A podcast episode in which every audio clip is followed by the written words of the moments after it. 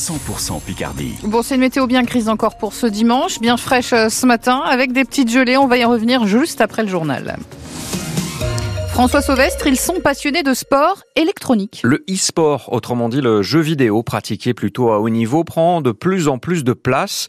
Les clubs de foot les plus prestigieux ont tous leur section qui joue sur écran avec les manettes plutôt qu'avec les crampons. Et un peu comme au stade, les e-joueurs ont aussi leur groupe de supporters. L'un des clubs français les plus connus, Carmine Corp, les compte par dizaines et certains se rassemblent à Amiens les jours de match. Ce sera le cas ce soir à l'occasion d'une partie de League of Legends, ce jeu vidéo qui compte des millions d'adeptes.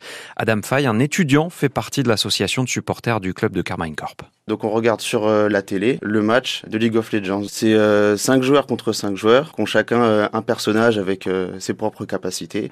Et le but c'est de détruire la base adverse, en progressant petit à petit, euh, en gagnant des niveaux, etc. Donc c'est-à-dire que la partie est transmise en direct avec euh, des commentateurs, etc. Et nous, du coup, on va pouvoir regarder le déroulement de la partie avec euh, les caméras des joueurs, etc. On voit pas les cinq en même temps parce que sinon, ça serait euh, irregardable. Il y a ce qu'on appelle un observateur qui va choisir quel endroit de la carte on regarde en particulier. Et donc, du coup, il va alterner entre chaque endroit pour voir les joueurs s'affronter chacun à leur endroit. C'est vraiment un bon moment à passer on regarde le match entre fans. Vu qu'il y a déjà cette euh, passion qui nous unit, c'est comme si on se connaissait en fait. Du e-sport au sport tout court avec la bonne opération d'Amiens en Ligue 2 de foot. L'ASC s'est imposé 1-0 hier sur la pelouse de Valenciennes, le dernier du classement. Une victoire dans la douleur, mais trois points qui permettent de consolider la 12e place. Les joueurs de Mardaf éliminés de la Coupe de France ont 10 jours pour souffler. Ils recevront Annecy le mardi 23 janvier. Les Gothiques, eux, veulent briser la mauvaise spirale. Amiens vient d'enchaîner quatre défaites fête de rang en Ligue Magnus de hockey sur glace. Ce soir, les Picards vont défier le dernier du championnat, les Basques d'Anglette. Le coup d'envoi, c'est à 19h. France Bleu Picard, 17h32. Plus de 100 migrants ont tenté de traverser la Manche au départ de la côte Picarde hier. Des Égyptiens, des Vietnamiens, des Soudanais ou encore des Iraniens, des femmes, des hommes et des enfants. Euh, tous ont essayé de rallier l'Angleterre au péril de leur vie. Par groupe, ils ont été euh, stoppés euh, par les gendarmes à Holt, Saint-Valéry-sur-Somme et Cailleux-sur-Mer. Certains allaient prendre la mer, d'autres ont été interpellés sur des chemins côtiers. Une enquête est ouverte pour tenter d'identifier les passeurs. La piste de l'accident hier matin, un chasseur s'est lui-même tiré dessus à Brest-sur-Somme, près de Péronne. Il s'est blessé au visage, mais ses jours ne sont pas en danger. François, les cas de méningite augmentent en France. Un sujet d'autant plus préoccupant que cette inflammation des méninges, ces tissus qui protègent la moelle épinière et le cerveau, peut être mortelle si elle n'est pas prise en charge à temps. Entre janvier et septembre 2023, 421 cas sont apparus en France. C'est assez peu, mais c'est 36% de plus qu'en 2019 sur la même période. Les associations de patients et les spécialistes veulent donc sensibiliser le grand public, Victor Dolande.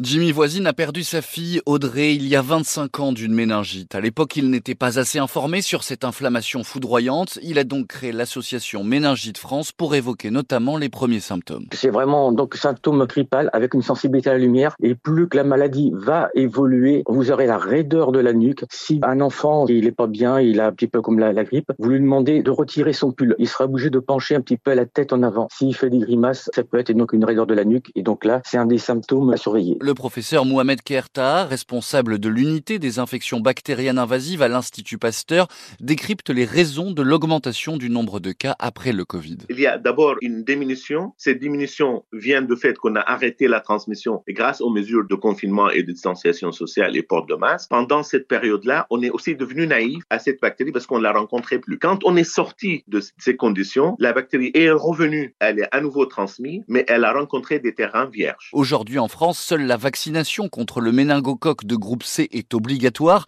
Les spécialistes de cette maladie espèrent une nouvelle recommandation, celle d'un vaccin quadrivalent contre les groupes A, C, Y et W. La Haute Autorité de Santé se penche actuellement sur la question et doit rendre un avis dans les prochaines semaines. La crise de l'hôpital est en, est en haut de la pile des dossiers sur le bureau de Gabriel Attal. C'est ce qu'assure le nouveau Premier ministre en déplacement au CHU de Dijon hier. Il annonce 32 milliards d'euros d'investissements supplémentaires pour la santé dans les cinq ans à venir. L'argent c'est bien, mais il faut aussi des mesures structurantes pour soigner l'hôpital, lui répond le collectif Interhôpitaux. On va y revenir dans le journal de 8 heures. Et puis, autre ministère, autre nouvelle tête, la surprise du remaniement. Rachida Dati, en charge de la culture, s'exprime dans le Parisien ce matin. L'ex-garde des Sceaux de Nicolas Sarkozy raconte notamment les coulisses de sa nomination, elle qui avait pourtant vivement critiqué Emmanuel Macron. Ça s'est fait très rapidement, à la dernière minute, après des discussions franches et sincères avec le chef de l'État, raconte Rachida Dati, sur son champ d'action. La nouvelle ministre veut, dit-elle, une culture populaire. Elle propose par exemple de relancer les conservatoires municipaux.